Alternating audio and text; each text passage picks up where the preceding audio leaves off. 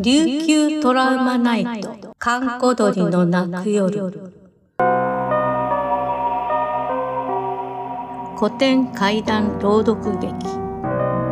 琉球の古典怪談をラジオドラマでご紹介しましょう。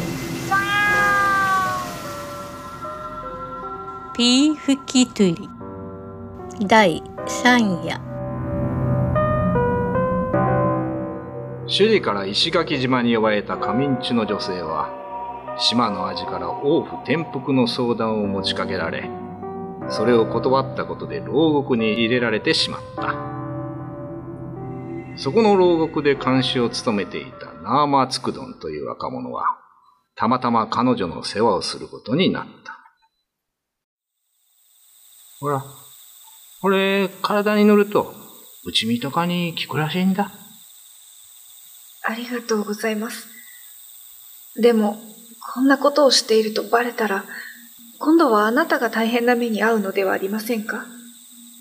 いいってことよ。どうせあの味、一週間もしたら自分が誰を牢獄に入れたかなんて、すっかり忘れちまうんだよ。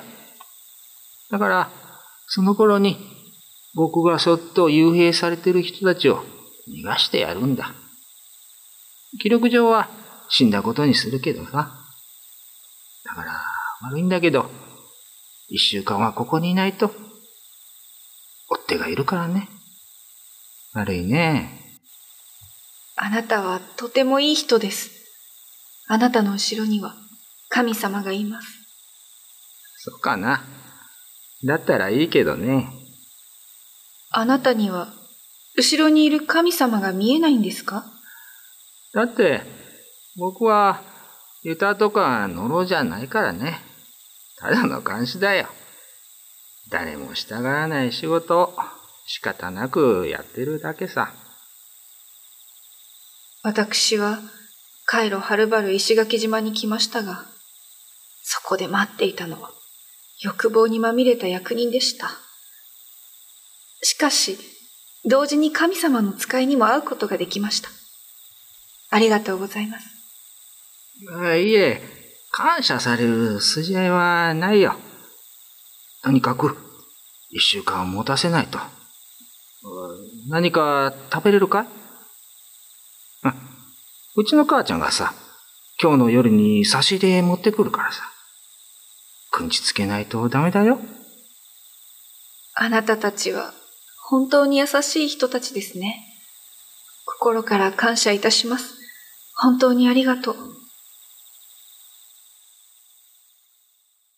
こうして看守のナーマツクドンは、毎日のようにアジの言いつけを破って、カミンチュに食事と水を与え続けた。だがその合間にもアジは部下を引き連れてやってきては、カミンチュに尋問をし、痛めつけてから帰っていった。はあ、はあ、痛い。はあ、はあ、私はもう、二度と、首里のお城を見ることがないかもしれません。そんなことはない。君は絶対にここから出て、船に乗って首里へ帰るんだ。希望を持たなきゃダメだよ。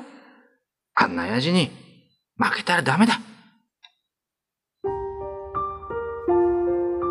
ナーマツクドンは毎日のように食事を持ってきては、カミンチュの女性の話し相手になり、彼女を元気づけた。